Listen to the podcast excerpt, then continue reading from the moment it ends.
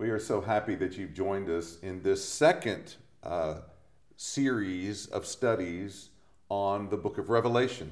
بسیار خوشحال هستیم که در دومین بخش از تعلیم و مطالعه کتاب مکاشفه همچنان در خدمت شما هستیم We are leaving chapter 1 باب یک رو پشت سر گذاشتیم and we are skipping chapters 2 and 3 باب های دو و سه رو هم بررسی نخواهیم کرد and we are going to head into chapter 4 today. امروز باب چهار رو آغاز خواهیم کرد But before we leave this last group of teachings, I want to add two more um, comments uh, about Revelation.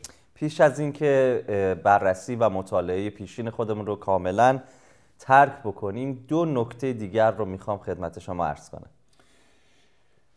I want to remind you you do not have to agree on every point in Revelation. می‌خوام این رو بگم که شما لزوما نباید با تمام نکاتی که در کتاب مکاشفه میشنوید موافق باشید There are libraries full of godly, wonderful Bible teachers who do not agree on the details of Revelation. کتابخونه ها پر هست از نوشته های مردان و زنان بزرگ خدا که بر روی کتاب مکاشفه بررسی و مطالعه انجام دادن و اونها با تمامی جزئیات در این کتاب موافق نیستند And it's not just modern Bible teachers that don't agree. In, really, in all of church history, there has been a struggle over how to fully understand the book of Revelation. و این موضوع نه تنها در رابطه با مطالعات مدرن در بررسی کتاب مکاشفه صدق می‌کنه بلکه به صورت کلی در تاریخ کلیسا افرادی بودند که با تمام موضوعات و جزئیات در کتاب مکاشفه موافق نبودند We've not agreed on the timeline, we've not agreed on all of the symbols. بر روی بازه های زمانی اختلاف نظر وجود داره تعریف و تفسیر سمبل ها مشترک نیست So, on many points, روی خیلی از نکته ها بنابراین Christians will have to agree where they can باید ایمانداران اون قسمت هایی رو که می‌تونن با هم اتفاق نظر داشته باشن and show grace where they cannot agree. و بخش هایی رو که اختلاف نظر دارن با فیض نسبت به همدیگه عمل کنن Secondly, دومین نکته you do have to agree on some points. باید با برخی از موارد و نکته ها موافق باشید When it comes to the Christian faith, there are some points that are too important not to agree on. وقتی موضوع ایمان مسیحی هست نکاتی وجود داره که به انقدر حائز اهمیت هستن که نمیشه با اونها موافق نبود So I'm going to list some of them. خب اینجا چند تا از این نکات رو خدمت شما عرض خواهم کرد There are eternal consequences for your sins.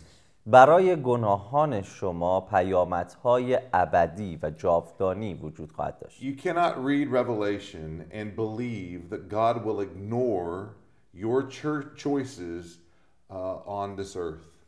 نباید کتاب در حقیقت نمیشه کتاب مکاشفه رو مطالعه کرد و در نهایت به این نتیجه رسید که خداوند برخی از انتخابهای ما و یا کلیسای ما رو بر روی این زمین فراموش خواهد کرد. What you do in this life matters. آنچه که در این زندگی انجام می‌دید مهمه. Number two, شماره دو. The way to escape eternal judgment for your sins is through the life, death, تنها طریقی که میشه از این داوری و مکافات ابدی گریخت توسط زندگی، مرگ و قیام عیسی مسیح است. There is no other way. هیچ طریق دیگری وجود نداره. And this this idea, this theological point is repeated throughout the book of Revelation. و این نکته الهیاتی در تمام کتاب مکاشفه دائما تکرار میشه. Number 3. شماره سه Biblical Christianity must agree on the physical return of Christ. مسیحیت کتاب مقدسی باید بر روی موضوع بازگشت مسیح در جسم موافق باشه و اتفاق نظر داشته باشه Number 4. شماره چهار The Trinity. تسلیس Of course, I I am not suggesting that you understand everything about the Trinity. مشخصا من ایدم این نیست که شما باید تمام جزئیات و موارد مربوط به تسلیس رو کاملا متوجه بشید But in biblical Christianity, اما در مسیحیت کتاب مقدسی you should affirm the presence of the Father, Son, and the Holy Spirit as three distinct persons and yet one.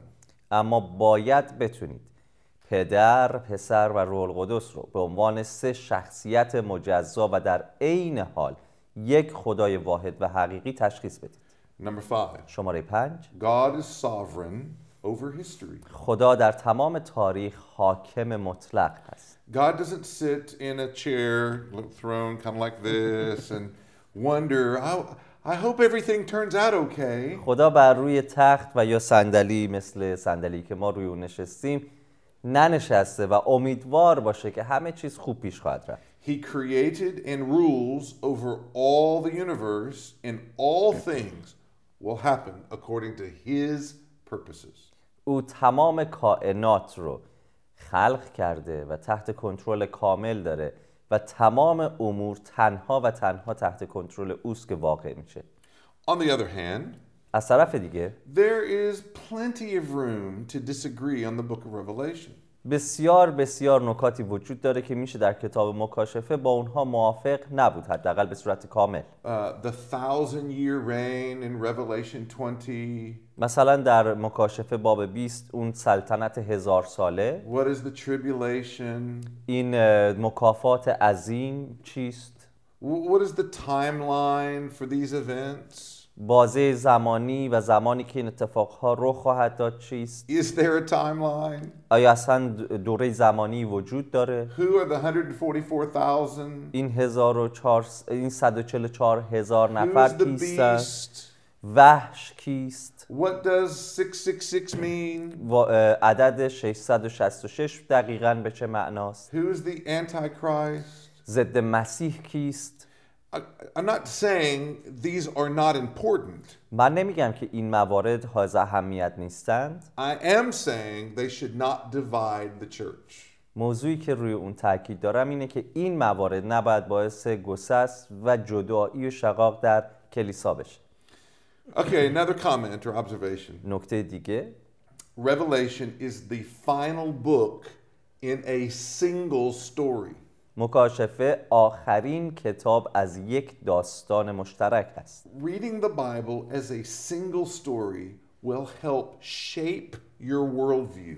وقتی کتاب مقدس رو به عنوان یک داستان جامع مطالعه بکنید جهانبینی شما شکل می‌گیره The Bible is not just a, a book of commands do this and stop this. کتاب مقدس تنها کتابی نیست که پر از فرامین انجام بده بکن و نکنها باشه It's the story of God from the beginning to the end. داستان خداست از ابتدا تا به انتها When I say worldview, زمانی که میگم جهانبینی that is exactly what I mean.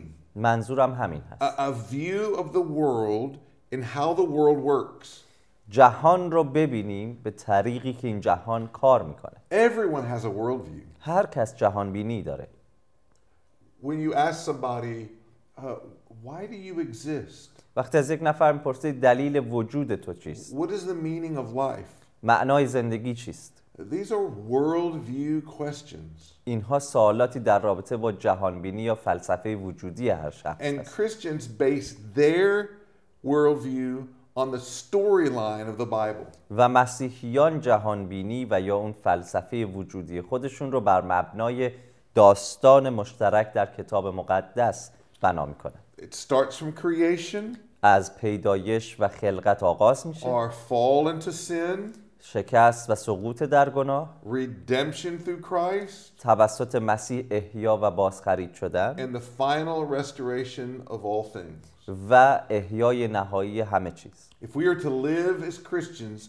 in a broken, fallen, sinful world, اگر ما به عنوان مسیحیان در این جهان شکسته و سقوط کرده زندگی می‌کنیم we must be shaped by the big picture, the big story. ما باید توسط این تصویر بزرگ و این داستان عظیم شکل بگیریم The worldview we find in the Bible and in Revelation is important.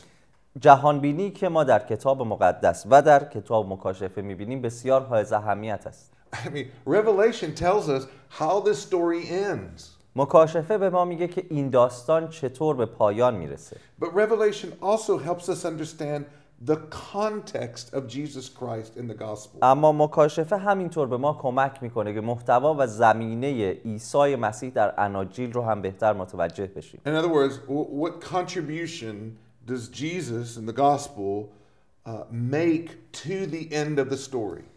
به عنوان مثال اینکه عیسی مسیح و یا داستانهای اناجیل چه تأثیری در این داستان پایانی می‌تونن داشته باشن But really, that's true for all the Bible, right? اما واقعا اینطور هست که برای کل کتاب مقدس این حقیقت صدق می‌کنه The Old Testament is pointing to Christ. عهد عتیق به عیسی مسیح اشاره می‌کنه The New Testament tells us that Christ has come عهد جدید به ما میگه که عیسی آمده and how to live until he comes again. و چطور زندگی کنیم تا زمانی که او باز خواهد گشت So Revelation is part of this process, this process of living the Christian life. پس مکاشفه بخشی از این روند زندگی مسیحی است And, and you see this immediately in chapter 1. و شما بلافاصله در آغاز این کتاب باب اول این رو مشاهده خواهید کرد Jesus is not uh, only the Son of Man from Daniel 7.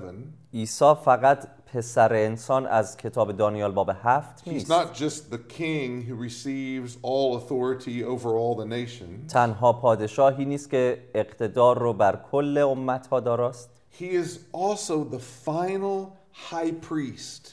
بلکه او کاهن اعظم قایی و نهایی است He brings all the priestly work to an end. او تمام امور و کارهای مربوط به کهانت رو به پایان میرسونه Th- There's no more need for animal sacrifices. نیازی دیگه به قربانی حیوانات نیست There's no more need for a priest to stand before God on our behalf.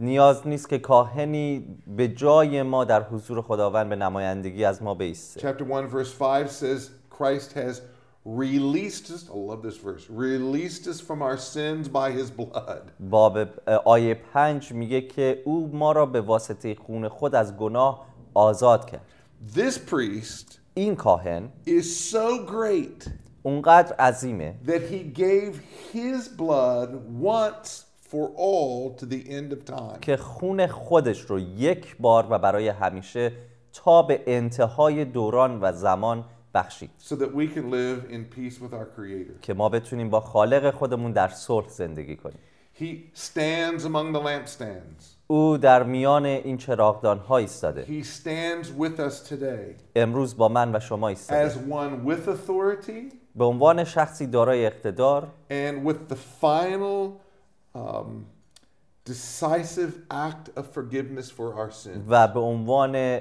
عمل و یا کار نهایی برای آزادسازی ما از ثمره و نتیجه گناه So that changes the way I live. باید این موضوع طریق زندگی من رو عوض کنه So your understanding and appreciation of Revelation پس درک و سپاسگزاری و قدردانی شما از کتاب مکاشفه will increase as you make him the center of the book. زمانی رشد خواهد کرد افزایش خواهد یافت که شما این شخص رو مرکز کتاب مکاشفه ببینید Okay, with that in mind, با داشتن این موضوع در ذهن I, I want to move beyond chapters 2 and 3 and, and begin in chapter 4. می‌خوام که باب دو و سه رو عبور کنید و باب چهار رو آغاز کنید But before we do that, پیش از اینکه این کار رو انجام بدیم there are three important tie, uh, three important themes that tie the Old Testament together. می‌خوام سه موضوع رو خدمت شما عرض کنم که بسیار مهم هست و عهد عتیق رو کنار هم قرار میده Land and religion in the Old Testament go together. سرزمین زمین و مذهب در عهد عتیق کنار به کنار دوشادوش یکدیگر هستند So when you read the Old Testament, you see very clearly that the, the religious idea of the day was territorial gods. وقتی عهد عتیق رو مطالعه می‌کنید متوجه میشید که باورهای مذهبی دوران اون موقع به محدودیت های جغرافیایی بود So the Babylonians' gods were the strongest in their land. The Egyptians' gods were strongest in their land. به عنوان مثال خدایان بابل در محدوده و حد و مرزهای سرزمین بابل بیشترین قدرت رو داشتن خدایان مصری در حد و مرزهای سرزمین مصر اینطور So land and religion are tied together. سرزمین و مذهب به شدت به یکدیگر وابسته بودند در عهد عتیق But also heri- heritage and religion are tied together. اما این شکل میراسی موروسی بودن مذهب هم خیلی به همدیگه مرتبط And what I mean by this چیزی که منظور من از این گفته is هست the right to live in the land and worship these gods in the future. نکته ای هست که به ما حق پرستش این خدایان و شهروندی اون سرزمین ها رو برای آینده می‌داد And third is people and religion. مردم و مذهب هست Who has the right to live in the land? چه کسی حق این رو داشت که در این سرزمین زندگی کنه Okay, so land and religion, سرزمین و مذهب heritage and religion, شکل موروسی مذهب people and religion. مردم و مذهب Now, these three themes are found outside the Old Testament. این نکات خارج عهد عتیق هم یافت میشه So, for example, برای مثال Assyria, Assyria, آشور when they conquered other people, زمانی که دیگر امتها رو فتح میکردن و پیروز میشدن they took these people who were surviving, the, the survivors, باقی ماندگان کسانی که از جنگ جان سالم به در برده بودن رو میگرفتن and they mixed them together in other territories. می بردن و در سرزمین ها و حد و مرزهای دیگه با مردم دیگه در هم میامیختن So you've had a people over here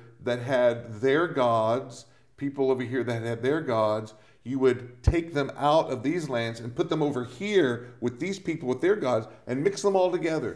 پس مردمی رو داشتیم که خدایان خودشون رو داشتن امت دیگه که خدایان خودشون رو داشتن وقتی بر این امت ها غالب می شدن و سرزمینشون رو فتح می کردن این مردم رو می گرفتن به جای دیگری می بردن که حالا در این سرزمین مردم اونجا خدایان خودشون دارن و همه چیز رو با هم می آمیختن And, and they did that because it made it broke these three themes, right? You, your your religion no longer is tied to that land because you're over here. Your gods are not over there; they're over here. The people are not over there; they're over here, and you mix them up, and it breaks those three things apart and makes them easy to manage. با این کار تمام این سه نکته ای رو که خدمتتون عرض کردیم رو میشکستن و وقتی شما مردم رو از این سرزمین به سرزمین دیگری میبردید خدایانشون هم از اون سرزمین بیرون می‌رفت پس دیگه در اون سرزمین جدید قدرتی نداشتن همه اینها رو با همدیگه مخلوط می‌کردن در هم میآمیختن و اینطور آسانتر بود که اونها رو کنترل کنن The Babylonians had another philosophy.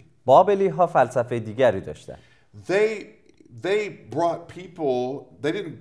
The Assyrians they didn't bring- bring them over here. They brought people into their land. بابلی ها مردم رو به سرزمین خودشون میبردن And they mixed the people in their land و مردمی رو که بر اونها غالب شده بودند با مردم سرزمین خودشون میآمیختند and made them show loyalty to their gods. و اونها رو مجبور می‌کردند که به خدایان بابل وفادار باشند But in the New Testament, in the Roman Empire, they had a different way of managing these three things. اما در عهد جدید دوران عهد جدید و در امپر- زیر کنترل امپراتوری روم اونها روش دیگری برای کنترل این سه نکته داشتند They did God trading. اونها خدا رو داد و ستد خدایان داشتن. Rather than mixing the people, به جای اینکه مردم رو با هم در هم the بیامیزن Romans let people stay in their territory, رومی ها اجازه می‌دادن مردم در حد و مرزهای خودشون باقی بمونن. But the Romans made everyone mix their gods. ولی رومی ها اجازه می‌دادن که خدایان اونها رو تغییر بدن و در هم بیامیزن So here's how it worked. به این شکل عمل می‌کرد Rome said, روم اینطور می‌گفت. We will let you worship your gods, اجازه میدیم شما خدای خودتون رو عبادت کنید. but you have to worship our gods too. ولی شما باید در این حال خدایان ما رو هم عبادت کنید. And that included the Roman Empire, uh, the Roman emperor. و, هم و این نکته امپراتور روم رو هم شامل میشه Now, the Jews would never agree to this arrangement. یهودیان هرگز با این نوع نظر موافق نبودن And they fought and fought and fought. و جنگیدن و مبارزه کردن In fact, the Romans actually called the Jews atheists در حقیقت رومی ها یهودیان رو بی خدا خطاب می‌کردن Bec- here's why. دلیلش این هست. The, the Jews could not point to their God in some kind of statue or idol. چون یهودی ها بتی نداشتن. خدایانی ساخته شده به, به- به ماده توسط ماده و مادی نداشتن. پس نمی‌تونستن اشاره کنن بگن این خدای ماست. Eventually, the Romans gave special permission for the Jews to worship in the way that they wanted to. در حقیقت روم اجازه خاصی به یهودیان داده بود که به طریق و روشی که اونها می‌خوان خدای خودشون رو عبادت کنن When Christianity began, و زمانی که مسیحیت آغاز شد Rome, rather than seeing Christianity as a new religion, به جای اینکه روم مسیحیت رو به عنوان یک مذهب جدید ببینه considered it um, a subset or a, um, an update an, another one underneath Judaism. در حقیقت مسیحیت رو به عنوان یک اه، نسخه جدیدتر از یهود یا یهودیت میدیدن And that was important because it gave Christianity the same protection from worship that the Jews enjoyed. این موضوع حائز اهمیت بود چون که به مسیحیان همون حفاظتی رو که یهودیان اجازه ای رو که یهودیان در عبادتهای خودشون داشتن رو شامل حال مسیحیان هم می‌کرد So Jews were not required to offer incense to, to the emperor. یهودیان مجبور نبودن که برای امپراتور بخور و چیزهای خوشبو بسوزانن And they did not have عطریجات they didn't have to give an oath to Caesar. همینطور مجبور نبودن که به سزار قسم بخورند So this was helpful for Christianity. این خیلی به مسیحیت کمک می‌کرد So at the very beginning, the earliest persecution for Christians didn't come from Rome, it came from the Jews.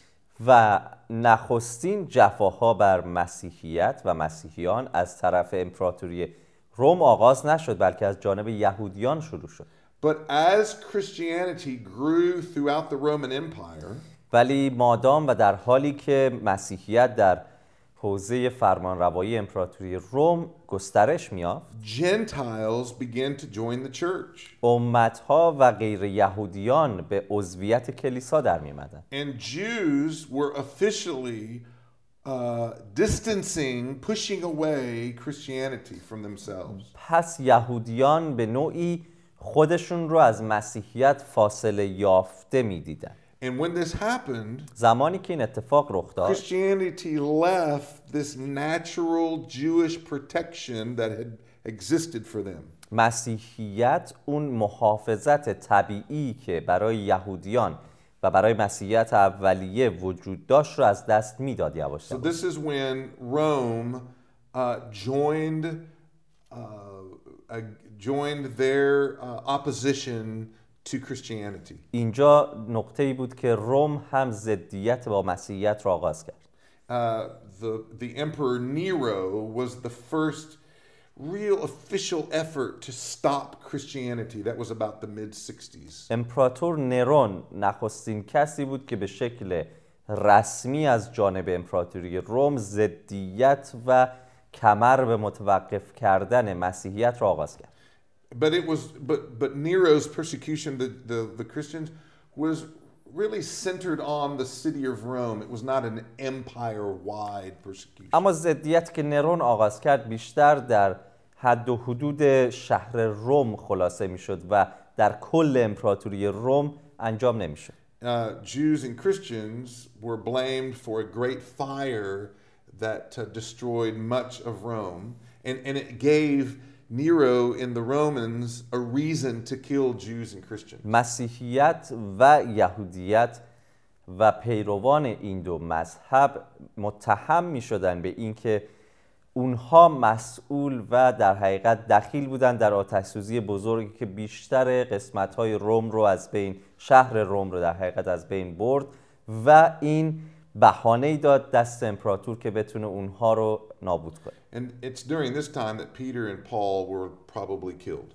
در این دوران بود که احتمالاً پتروس و پولس کشته شدن So by the end of the first century, through the next 50 years, پس تا پایان قرن نخست میلادی و سالهای بعد از اون Rome, Roman wide, the, across the empire, persecution grew against Christianity for the next 300 years through the fourth century. Through the fourth century. و این اه، ضدیت با مسیحیت بیشتر رشد کرد از حد و مرزهای شهر روم به مناطق کل امپراتوری سرایت کرد و برای 200 تا 400 سال تقریبا بعد از اون ادامه یافت So this book was written probably about the time of Domitian in 90 AD, which was during a time of great persecution. پس کتاب مکاشفه به احتمال قوی در دوران فرمانروایی دومیتیان در سالهای 80 تا 90 میلادی وقتی که این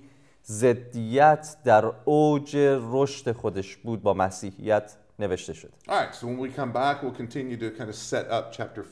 وقتی برگردیم جلسه بعد تلاش می‌کنیم که باب چهار رو با شما ادامه بدیم